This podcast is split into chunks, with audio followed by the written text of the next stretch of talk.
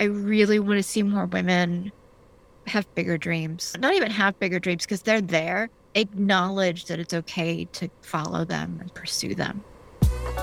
Hey there, and welcome to the Tribe of Leaders podcast. I'm your host, Emmy Kirschner. I'm a serial entrepreneur, investor, and business coach for ambitious women who are boldly taking their business to the next level. And I believe that building a successful business isn't about working 24 7 just to merely meet a revenue goal. What it does take is a unique blend of dedication to purpose, courageous action, and frequently sheer will to overcome the odds that lead to meaningful impact and experiencing a life well lived. In each episode, you'll get to know the women and men who are unafraid to put it all on the line as they share the stories of success and failure that have made them incredible leaders and the magic they gift the world with. As you're listening, and I hope finding value, don't forget to share the Tribe of Leaders podcast with all of your other entrepreneurial friends and to follow us wherever you're listening to this podcast. Hey, Tribe. I am so super excited to bring this episode to you. We have decided to mix things up a little bit. And over the next couple of months, on occasion, like once a month ish, I'm going to have somebody come in, other amazing entrepreneurs. A lot of them are people I know fairly well, and interview me, turn the tables, take over the podcast, explore new options in leadership. And I'm really looking forward to being able to give you my perspective in a little bit more depth.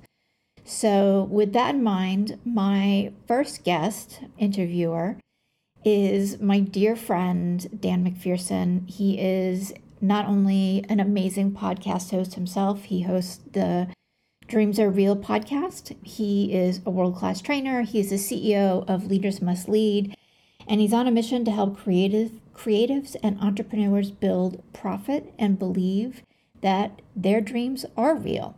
He has over 25 years in different corporate roles He's been responsible for up to 2,000 people and more than 150 million in revenue. Dan is, I think, one of the most compassionate and brilliant people that I have met.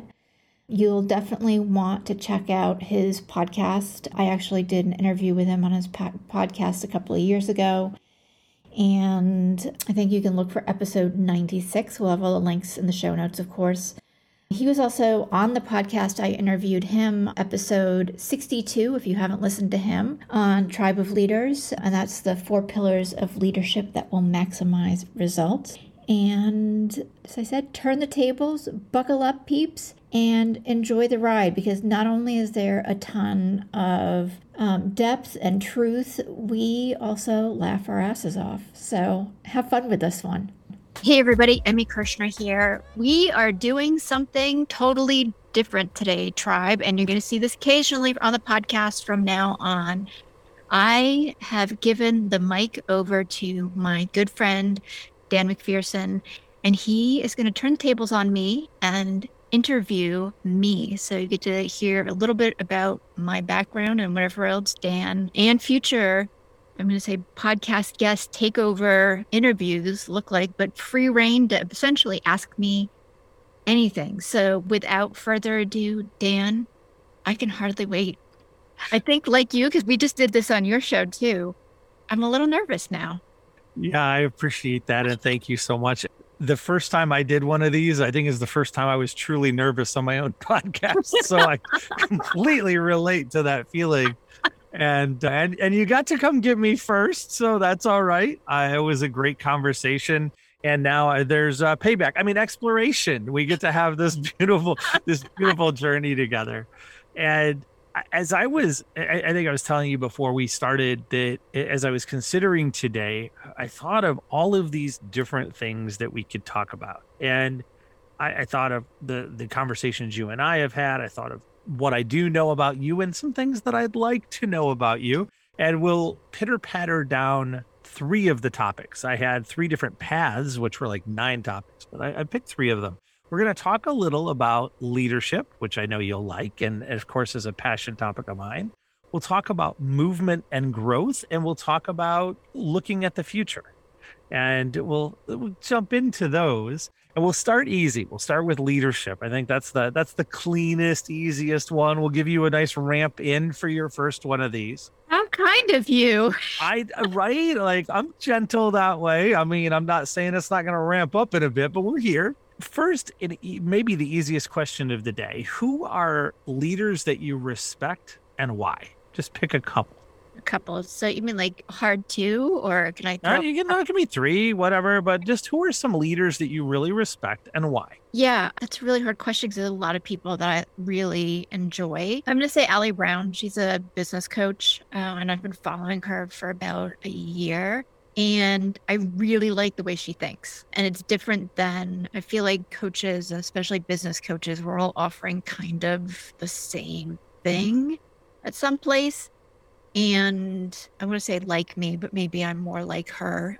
The way she thinks, the way she's trying to help women entrepreneurs grow is different. And it's really about disrupting industries, norms, and creating a different dialogue than the normal 10x your sales, which annoys the living crap out of me. Fair enough. Yeah. Yeah, you're you like that disruption and the uh, and, and, something that is not sounding plastic and trite yeah. and yeah. annoying, frustrating. Yeah. Take your pick. So that's that, she's a really good example, and I don't know her, so I'm going to look her up. Who else comes to mind? Yeah, absolutely, hands down, my kids, both of them, in in that kind of one lump because they inspire me. Like I started really listening to my heart and being okay with taking the risk of starting a business and being okay with epically failing, which I've done more times than I can I can count, because I wanted to show them like they've made me the leader that I am. And they one of the things that I really appreciated in my parenting experience was that I gave them a voice, but because they had the voice, they also had a lot to say about what was okay for them and what wasn't okay for them based on who they were and they both had these hard boundaries where they would say to me, because I'm like, well, be more extroverted or go do this or whatever. Because I thought that was at the time what, you know, all teenagers or kids were supposed to be doing. And they're like, no, this is what I need. And they would really push back on me. And, and I love that. So yeah, that's awesome. I, I, love, I love that. So you have disruptiveness, you have pushback. I'm sensing, I'm sensing a streak here. now you know based on our interview year a couple of years ago when I was on your show too that I do like to change things up a bit. So. yes, yes, you do. That the unexpected curve, yeah. but it's a beautiful thing because it takes you on that. It takes you to creating the path, and I think there's so much, so much reward in creating a path or in walking the one less traveled. And there's there's pain that comes with it for sure but there's a lot of there's a lot of goodness there's a lot of reward in it as well uh, i and i want to make sure i'm not cutting you off is that is are those the ones or is there yeah. another you, I mean, you, said, you, said, don't hold me to a hard two i'm so trying to bank right right on my feet Ooh, challenging yeah, all right now michelle obama definitely she keeps popping into my head i've been watching the first wives series on showtime and mm. it's it's the stories of michelle obama Betty Ford and Eleanor Roosevelt, and they're all mixed in and kind of they time hop and everything. And it's been really cool to learn about each one of them in really their contributions to the women's movement and really redefining what the the first lady's role was. I'm air quoting since nobody can see me, but the, what it was at that time period. So I'm having a new appreciation for all three of them, but especially Michelle Obama. I love that. And the redefinition. So now again, disruption, redefinition, change, all of the and boundaries, all of those things. I love it. Make your own rules up. Uh, yeah, it's almost like almost like that might be there, right? So yeah, those are some leaders that that you see as good leaders. What defines a good versus a bad leader? If you're if you're out in the wild and you you meet somebody or you're around somebody or maybe audiences, they have somebody in their life and they can go, "Oh, this is a good leader. This is a bad leader." What are what are the characteristics or the flags or the check marks that you look for? Yeah, so good leader I think is open and you and I have talked about being curious as well. Like they're and empowering and able to hear other people's opinions. And I would say and I'm really glad we're kind of seeing the shift away from the authoritarian leader the do as I say, not as I do, work people to the bone person who really doesn't appreciate the value of the team. They're just focused on getting ahead and at all costs. So hopefully that paradigm continues to shift. Yeah, I think that that's so important. I think back to myself when I was a younger leader. I won't say super young, but I was a younger leader and I remember creating reports with metrics and all of that and and I cared about the team. I didn't really know how to express it, but everything was how do we get that extra percent? How do we get those extra 3%? How do we work a little bit harder and push all the way through without connecting the value of people 1st mm-hmm. So that I, I love as well that we're moving away from that. Are there specific flags that you would call and say, oh, bad leader alert immediately that, that jump out as you see them? Or is it just the opposite of what you've already mentioned? That's a really good question. I don't know. I I do a lot of things very intuitively. So I think it's more the feel of, and it's hearing somebody say something a particular way that I'm gonna be like, mm, yeah, no, thank you. So it feels wrong. Yeah, it just feels wrong, and and I'm trying to think of like some language that I've heard people use where I'm like, no, I'm not gonna hang out in your in your world, taking my my little game over here, but nothing's coming to me right now. Fair enough. Well, I, I think it, it feeling wrong is that you have a sense you've already clearly laid out what you said this is what's right.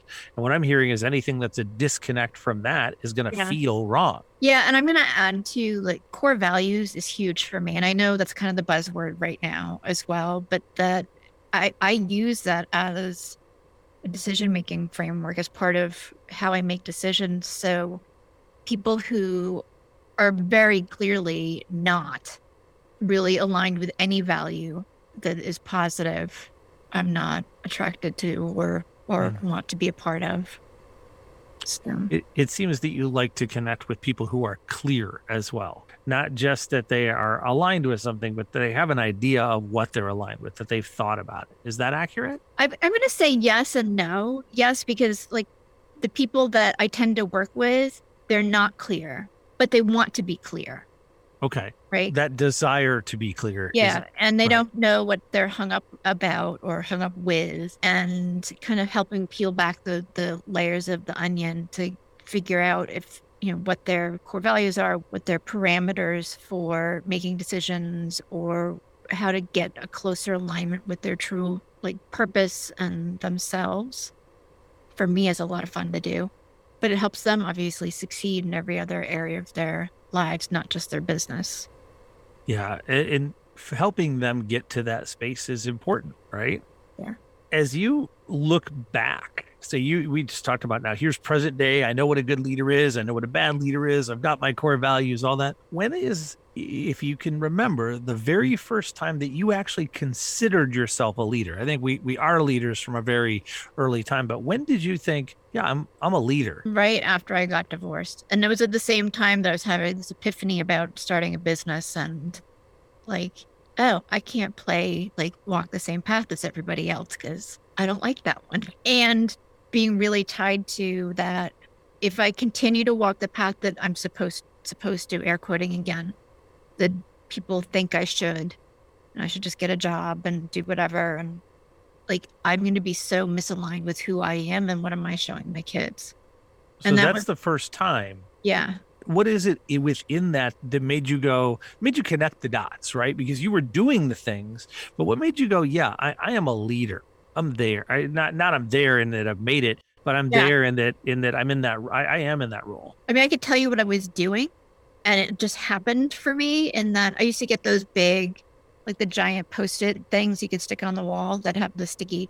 Uh, well, it's post-it, so obviously they have sticky things on them. But right, and I was mapping out the way I wanted my business to look, and then I was getting into like the why, like why is that important to me? And I may have been working with like my very first life coach at that point, so probably was some piece of homework, and that's when everything connected as I was writing in my purple sharpie that what you know i wanted my kids to see what failure was. And that was okay right? Like i grew up where like failure happened but that just meant you were you were a bad person or you just didn't do it the right way or you know insert other things. And i wanted my kids to know that failure is fine. Like we just go down a different path. I think it's very interesting that the first time you're connecting that I'm uh, that you're a leader and, and, grabbing onto that is in the midst of wanting to show that that failure is okay and failure is growth and all of that. I, I love that picture. Yeah, well, I had to talk myself into like, okay, this is a good path. Like, yeah, sure, maybe you won't make any money, right? Like, yeah, I'm familiar with that path. yeah, because I knew what stats were, right? right. Like, not favorable, right? Yeah. Like 90% of businesses fail in five years. All right, great. And you're a single mom with essentially no support, you know, got to pay the bills. Yeah, but you weren't about to let anything stop you. And I'm glad that you didn't. Oh, of course not. And speaking of not being stopped, you, you as leaders, we help create wins. And a lot of times we talk about it as as I'm fortunate to be part of this, or it's the wins in our or it's the wins in our own life that have occurred. What is the biggest win that you've helped another person create? What's the one that, that you treasure that you look and say, this is a really big win that I'm proud of having of having helped create? I have a couple clients who have had different experiences, but it's essentially resulted in them like tripling their business and overhauling their lives like at the same time where they'd come to me and they were very lost and when we started working together two of them were like, I'm not even sure that I want to have a business right now, but I'm going to invest in you so I can figure it out. like, and they never saw themselves as a CEO. They didn't see themselves as a leader.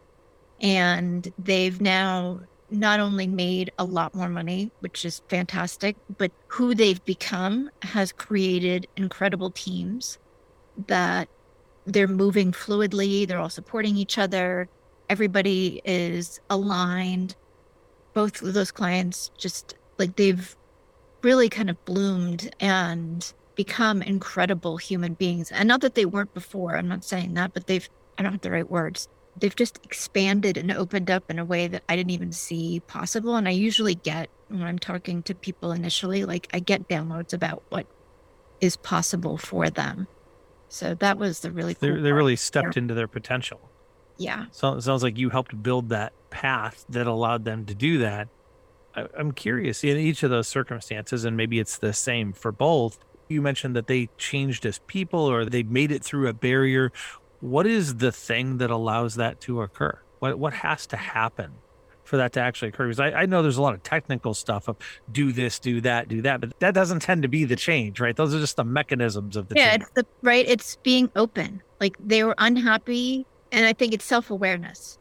They were unhappy and they were aware they were unhappy and they were open to doing the work and being uncomfortable to get to the change and to be the people they wanted to be and allow that to be messy and not linear and just put one foot in front of the other. Hmm. And I think one of the things that makes me different is I'm not just the person that you talk to twice a month or you know, whatever, 45 minutes, they have access to me all the time. And they don't, nobody really takes advantage of that either. But when they're stuck on something, I get on the phone with them. Yeah. And that's what allows people to move forward is that they're not hanging out for another 10 days because, well, this is my call with Emmy. Yeah, I, I, appreciate that so much. I, that's one of the things I tell my clients when I start working with them is I say, look, we're going to have our, our calls, our times, but if you hit a barrier, do not wait. Like don't don't sit there and stew. We want you to be moving and and that movement matters. And boy we'll come to movement in a couple of minutes. But i i, I want to ask one more question specifically around leadership. And i love the the wins that you've created and i know you've created many. So thanks for sharing the stories of two that that are close to your heart. Leaders learn and grow.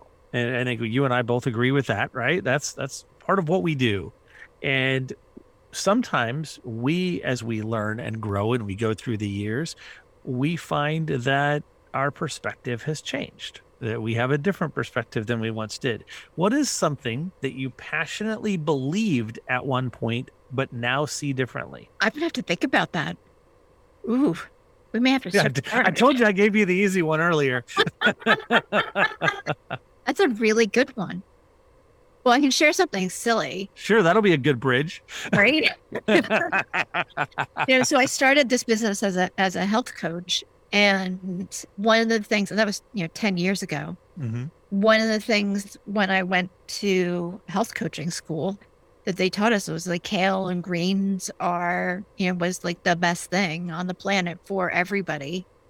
And I haven't read a ton of research now, but I'm starting to hear more and more about how kale is not good for you. And and it's partly because it has oxalates in it, which can cause I'm blanking, but I, if I'm remembering correctly, I need one of those like assistants to look stuff up when I can't remember right now But like, get it for me. Put it on the screen. yeah, I think it can it can affect your bones in a negative way, if I'm remembering correctly. But anyways, there's something that happens that's not good for you. You've got to eat it in a lot of volume, or eat Right. like those types of vegetables, like Brussels sprouts and some of the other greens. If you're eating a lot of them together, they can cause problems. But they are still good for you. But I definitely have been like, huh, isn't that interesting how nutrition has changed? Right. And nutrition's so driven, it seems like by the the popular fat, right? Of Yeah, this is this is the healthy thing. No, now this is. Now this is. The the core answers seem to have stayed over time, but there's a momentary superfood that comes out that this is the magic pill that we're all looking for. like put kale in everything. Brush your teeth with it. It'll be good for you. Sun-dried tomatoes. Yeah. I Yeah. actually like sun-dried tomatoes, but they were they were popular for two or three years for Yeah. sure. Yeah. And I was never that person. It's part of was my frustration because when I had started health coaching, the like 30 day detox was the thing. And you know, and lots of like lemon water, which is totally great for you for clearing and everything or cleansing. But Right. again, everything in moderation. And I just couldn't buy into that and I wouldn't sell it. So it made it a bit more challenging. But the thing that really connected me and helped me shift into business coaching was that I was really focused on emotional eating and why we do that, like what's behind that.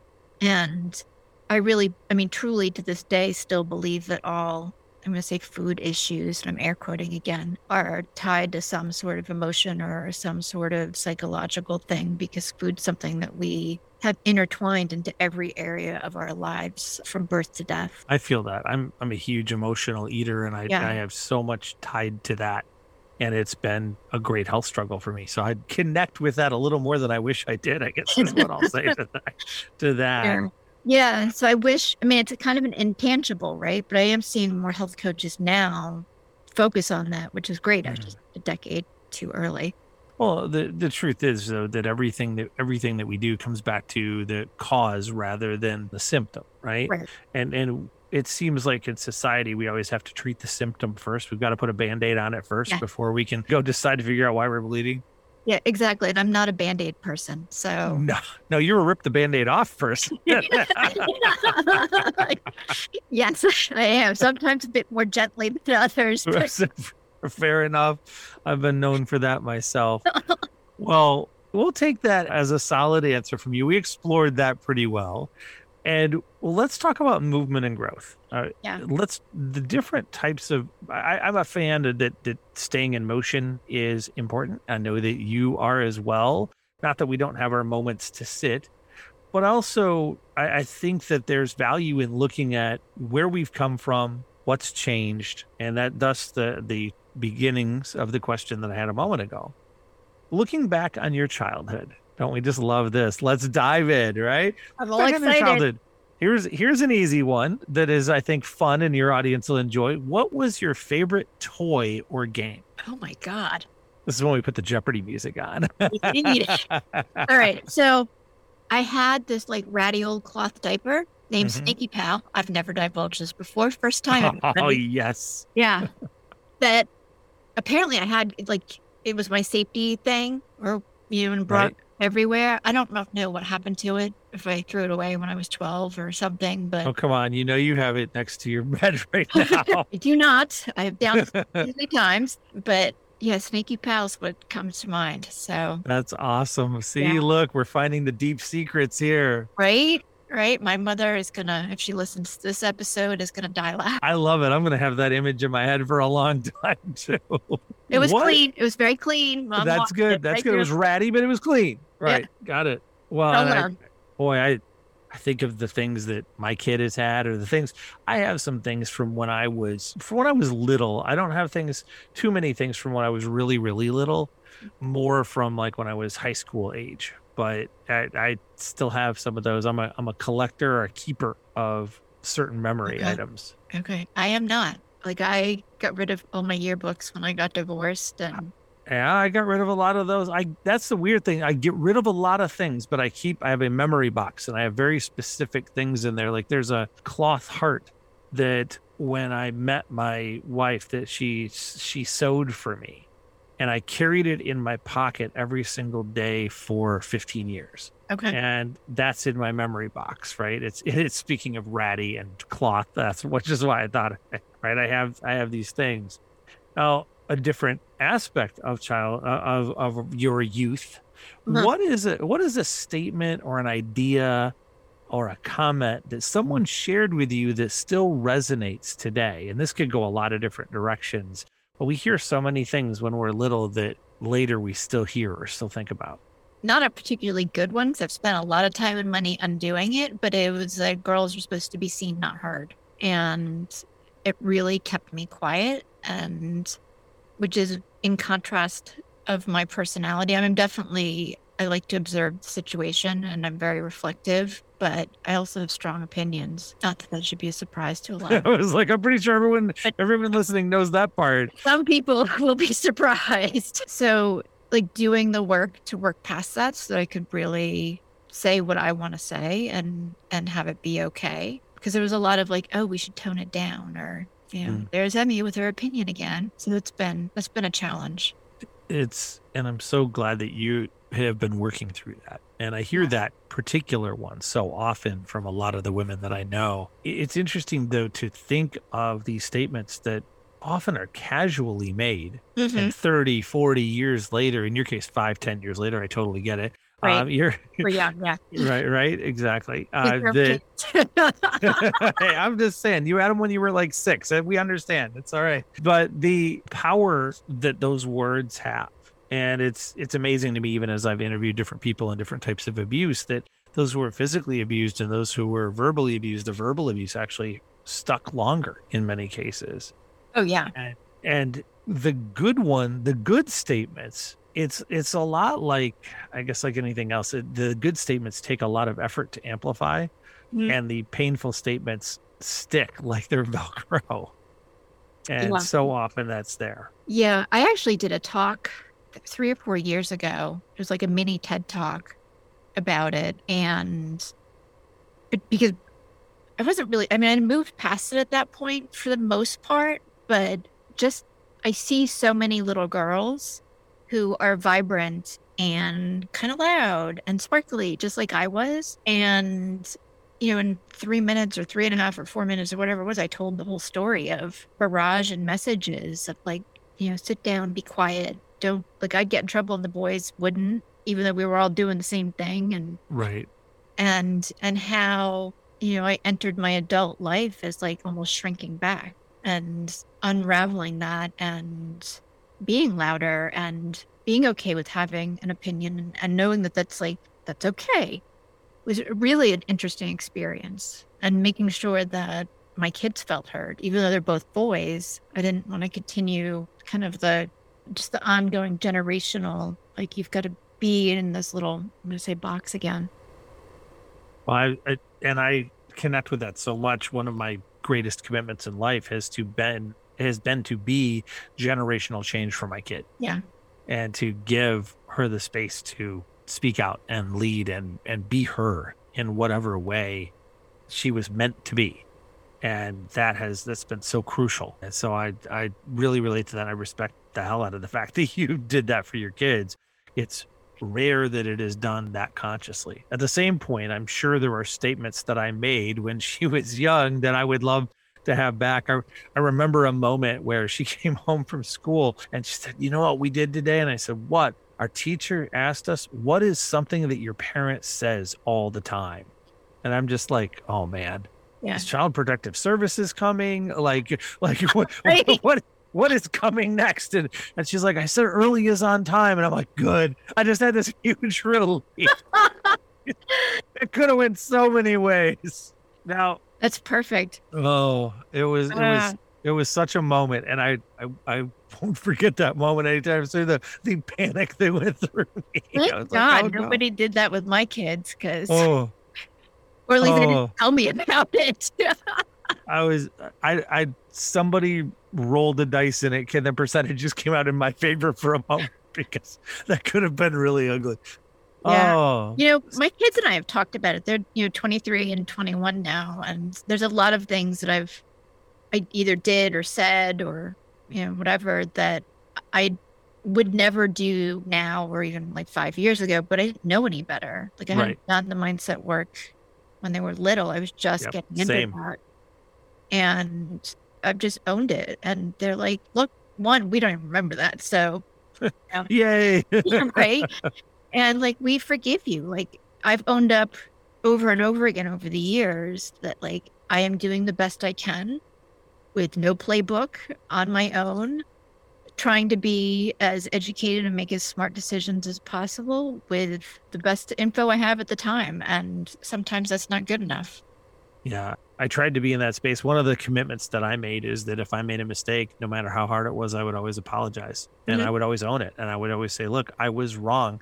And I wasn't going to wait until my child figured out that they'd made a mistake or that they're like Right. that they'd taken their part. I just, I just stopped and I'm like, I was wrong. I handled that wrong. That reaction was not okay. And I found that the, the respect that we have between the two of us because of those interactions is helpful. I never, I always wanted to be a more perfect parent, but I never tried to be the perfect parent. I never tried to claim that I was, just like I don't try to claim that I'm the perfect coach or the perfect leader or anything like that. And I, I respect that humility in you. Thank you. Thank you. And to tie it back to leadership for a quick second, Yep. I do like that's part of what I think makes a great leader and what I try to emulate and be as I'm leading my clients.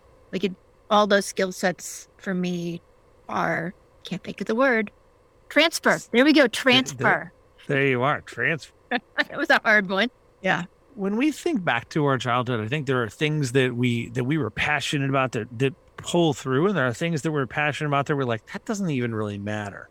What is something that mattered to you when you were younger, maybe a teenager or or younger, that mattered to you that you just cared about that you're like that does that really in the scope of things it does not matter now. Good question too. I'm gonna say that's hard to answer right now because like I moved so much that I was always in transition. So I was adapting to different locations, different schools, different parts of the country that I didn't really hang on to anything. Like I'm excellent at recreating. I have a PhD in recreate. Got it. That rebuild, restructure, you got all you got that. Yeah. Like anytime I feel like it's, things aren't working, like, well, how can I play with this to make it better? So I really don't hang on to stuff very often. Well, I'm sure there's a ton of things I hang on to that I'm not thinking about, but it. Well, all right, take take the flip yeah. side of it then, and let's see: is there anything that you really were passionate about as a kid that you are still passionate about that you still that you've held on to that is a thread that pulls through from your childhood? Yeah, like I remember being in fourth grade, maybe third. I'm still friends with Nancy Fernandez, so if she's out there, hi. So talk Hi, Nancy. but no, I remember being in, I think it was fourth grade, and my mom made kind of the same stuff for dinner every week, and I was bored. So my friend Nancy Fernandez had different food at her house. That kind of inspired me. So I started looking for recipes, and I pulled a couple of things from some books my mom had but had never made. And I'm like, let's make these. And That's awesome. yeah, and I think I helped her, but it's possible that she was generous enough just to make them herself. And I don't think she particularly cared for them. I thought they were great. but See, you're. I, I love this because we in my family we have this discussion of whether you're a same food person or a different food person, and I am not a same food person. I'm like on the extreme. If I have to have something more than once every three or four months, sing- a same dish, it's Oh, too much for me. So I, I want hundreds of different dishes a year, yeah, and they'll eat the same thing every day, I'm kind of on the same plan right now because I don't feel like cooking. But right? I spent years making gourmet meals every day, Oof, every day. it's a lot of work. my ex-husband came home to restaurant, high end restaurant dinner every night. My goodness. Yeah. Yeah. Cause I, well, I was having so much fun. Like I love, I love Right. food and then like really good quality food and doing oh, different yeah. things. And, and I taught myself to cook, but I was catering at the same time. And the first company I worked for up in Massachusetts, the chefs helped me. Like they were teaching me stuff too as I was learning to do the event planning and serving aspects of the business. It was That's incredible. Ugh, Yeah. see, all the more fun that I that I discover, and I love I I love food as well. That's a thread that's pulled through for me. Although I do find it funny, maybe, and I'm curious whether you do whether you find the same thing. That when I look back at the at the foods I remember from my childhood, and then I eat, even if I get what is the same recipe now, and I go, this doesn't taste the same. My wife says that that tastes like memory, right? That's your problem. Yeah, I've had some of that with like random candy because I'm not a big sugar person, but there were Okay. things I had occasionally in my childhood that I've had. I'm like, oh, that was so awesome. Or it was that, that one Halloween, I got that in my candy basket, right? And I like, oh, I'm gonna get it now because I'm in this unique candy store and it's not made. And I'm like, oh god, that was awful. Yeah, total memory. I would I would say I'm not all about sugar, but one of my nicknames is the Candy Man, so I probably can't get away from that. no, definitely not. Oh my goodness! I suspect we asked this when I when, when you were on my show the first time. But do you have a favorite food or a favorite meal that just causes you to go, "Oh, that's it"? I am aware that I cannot live without chocolate because that makes me crabby. Oh, we don't want that. I will just throw chocolate at you. It'll be okay. Yeah. Yeah, I did Whole 30 um, this past January for 21 days, which, by the way, if you're not familiar with Whole 30, is not the whole time. And I, the not chocolate or the not having chocolate just about killed me. Like I was, and thank God. do you have a favorite chocolate? What's that? Do you have a favorite chocolate? No, like really good quality, dark chocolate, but it's. I I like Ghirardelli or Godiva, maybe. I, I get different stuff from from Whole Foods, or if I'm in again little stores that like it's handmade chocolate, I'll pay Got it. for. as we as we come forward to the present through the land of chocolate and goodness well let's talk about inspiration and regrets we have we have we have Ooh. go a couple sides of the coin here we'll start with Hey. we'll start with the more fun side what is what is something that is a- a great inspiration or something that really inspires you that pushes you forward My kids still inspire me. My old both my kids are kicking butt right now, but my older guys just he went through a really hard time. He he basically failed out of college twice and then his girlfriend broke up with him and then he got fired from the job he had and spent like the next year really struggling and finding his path and I supported him the whole way. I'm like, it's okay, like, you know, I don't do anything the normal way either. Why should you? And like, I wish you had said to me you didn't want to go to college. We would have, you know, saved a few thousand dollars. But right right, but you know what? This will be the best investment we've ever had. And he probably spent the first year wandering aimlessly and just not really like mentally wandering aimlessly and not doing a lot. The next year, he started reading the personal development books that I'd been pushing at him for several years. And he's just kicking butt right now. He has an amazing job. He just got his third raise in nine months, and he's goal oriented and beautifully intense. And I'm so proud of him. Like, it's really, really cool. that's awesome Yeah. Yeah. And my younger guy too, I mean, he's he's even more hardcore with the like this is my introverted self and this is what I'm doing and you, you don't like it and not just me but anybody like too bad. And he makes custom cabinets and like they're both of them are following their passion and their dreams. So that's that's always well inspiring. speaking of your biggest wins right there Right? there you Yeah. go i mean that's that's pretty amazing. Who else inspires me? You know, sometimes it, it's just the women that I'm around. Everybody has challenges, men, women, and it's just being there in those moments with them when they're going through it. One of my girlfriends just resigned from her corporate job and does not currently have a safety net. And it's taken her a couple of years to do it, but she's been unhappy, underappreciated, undervalued, and the corporate culture doesn't, it wasn't, doesn't align with her. And to do that, it takes a lot of courage. And she has a support network of girlfriends and family who are all going to be there helping her move through everything and she'll figure out what she wants to do on the other end. But that's really cool too. Like just to get to be a part of that. That is cool. Yeah. I love your stories of inspiration. Now let's flip to the other side of the coin. Assuming you have any, and I'm guessing you may, what would you say is maybe your biggest regret? My biggest regret is there's probably a couple layers to it. As much as I've kind of made my own path, I wish I had been stronger in voicing that at times, particularly through my divorce. Anytime that I haven't represented myself or my kids well, I really I'm like, ugh, just frustrates me. However, I get do overs all the time, Do overs are a beautiful thing, right? right? Sometimes in the middle of the thing, we don't think there's a, such a thing as a do over, or at least I don't. Yeah. I'm going through it and I put so much pressure on it. Yeah, absolutely. And sometimes when I'm going in the middle of through the middle of the thing, I'm like, oh, I could do this differently too. right? Yeah, I think it's any time that I like I'm not in alignment with my core self. And I'm much better at that than I used to be, but definitely, and I'll even throw this one out there too, since I'm bearing all today with Sneaky Pal. I knew before I got married that we shouldn't get married. And I, but I thought it was cold feet. And I didn't listen to that inner voice. I was going to say, how did I was going to ask how how did you know? Is it just you you felt it?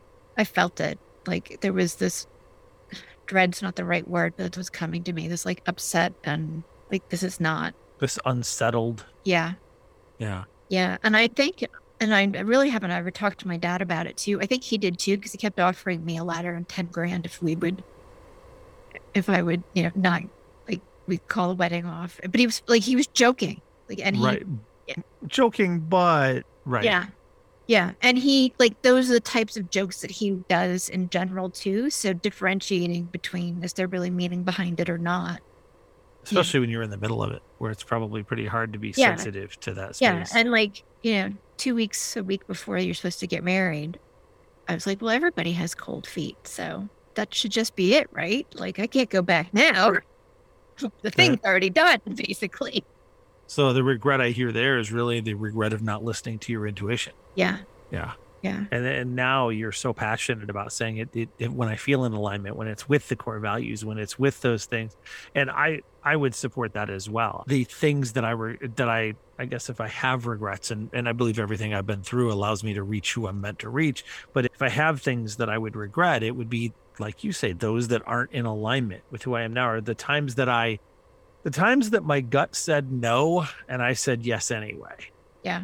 right? That I, I believe largely that if our gut says no, it's always right, or 99.9% of the time it's right. If it says yes, we should validate because we want it to say yes. Yeah.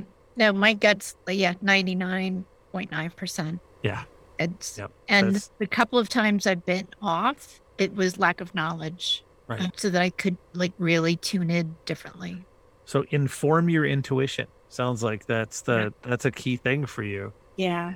Ooh, do you have a process or a ritual for dealing with major change? You you said before, like, look, I'm a recreator, I'm a rebuilder.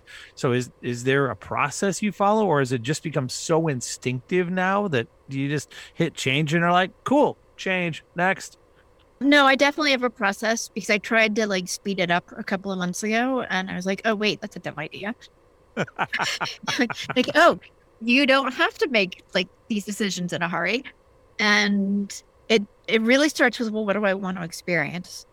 So that's the question I start asking myself. And it's a lot faster and easier for me now because I that's like the process. But I I think intentionally I started doing that when I realized that the boys were going to finally graduate high school and move out. And I was like, oh, and I love my kids, as I think everybody can hear, but I was like, I get to like have my life back.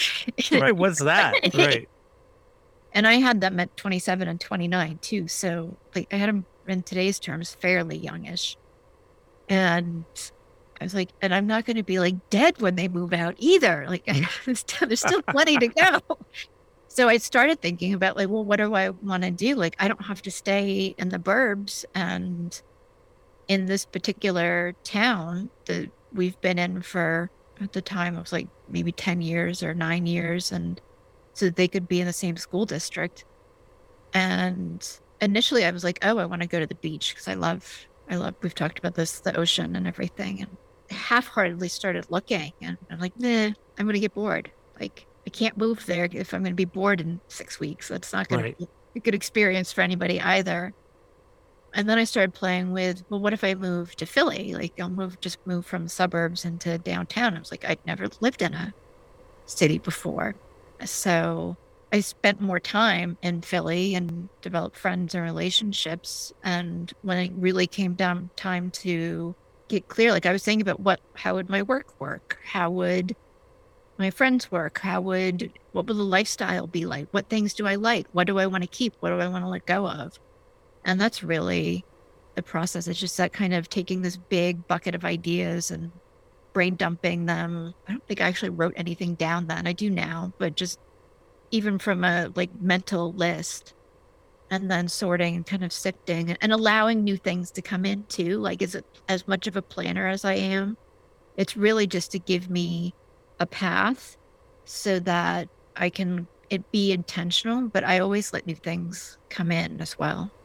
I love I love that. It reminds me of two phrases that I like a lot. One is structure drives behavior, right? Structure gives us the the spaces for the behavior and gets us to do the things and often create them on autopilot. Sure. And the other is discipline equals freedom. So when we have that structure and we have those things around us, it allows the freedom for all that other stuff to flow in, like you're talking about.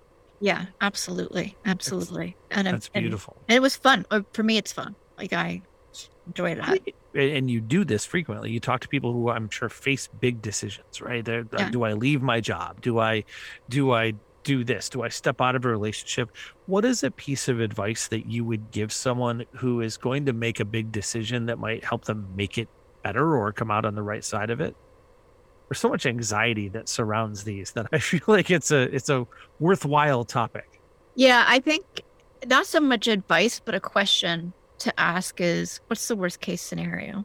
And not just the first layer, like you need to go down six or seven layers of that, right? Like I had to do this with one of my coaches too, where and it was it was part of that to help you get out of your own way and see things a little more clearly. And it's like, Right. well, if you lose everything, how important is that?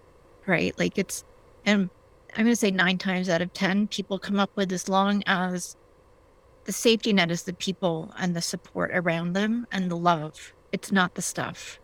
So even if you lose some stuff, but you're in integrity and you're being honest with yourself and you're communicating with the people around you, then nothing can really go wrong.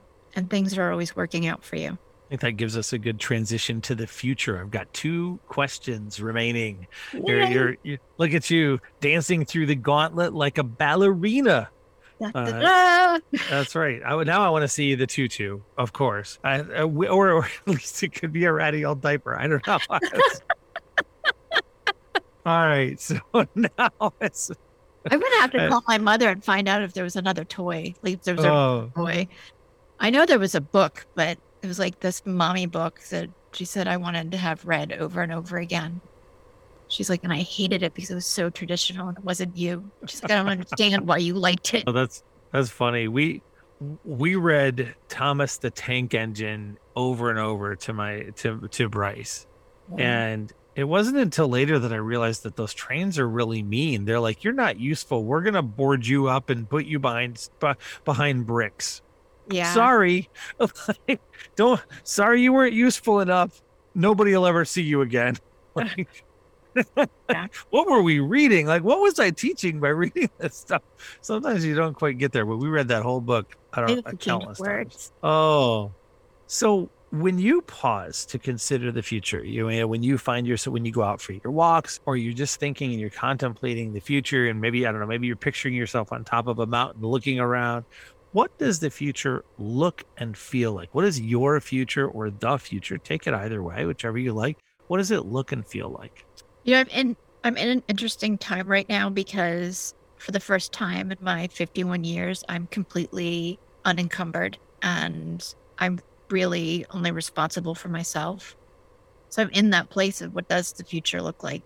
And as I think you and I have talked about, I'm Yeah. looking at moving to Charlotte and well, in the fall at some point. Exact date TBD. But um, I'm excited about that. Like it, it feels great. So in my head, from that like the next couple of years and beyond, and and kind of moving into that five to ten year period, I'm like some of it feels very expansive. I recognized the other week, like I want to do events again in a couple of different forms. Like I, before COVID, I had started doing something called the community table, and it was 10 to 15 people. They came to my apartment building. I made dinner. We had really cool conversations about whatever was on my heart or head at that moment. And nobody was allowed to give a 30 second business pitch. Nice. Yeah, and business did get done, but it was really starting to pick up. So I'd like to do something like that again, and then obviously bigger, uh, more conference summit type of events. So I'm going to say expansion for the next five years, and then slowing down. I want to buy the house, the old house that I've always wanted to renovate, and make an event space with it. Nice. Yeah. I I can't do the old house thing. Nobody wants to hand me a hammer and I, I'm not doing the work. You're not doing the work. Okay. I will hire somebody to do the work because that's not my. Got it. Yeah. I, I, I, think I think I could have it built from zero, but the rehabbing the old things is it's just I can't find the passion in it. And I love it sounds like you've housing. craved it.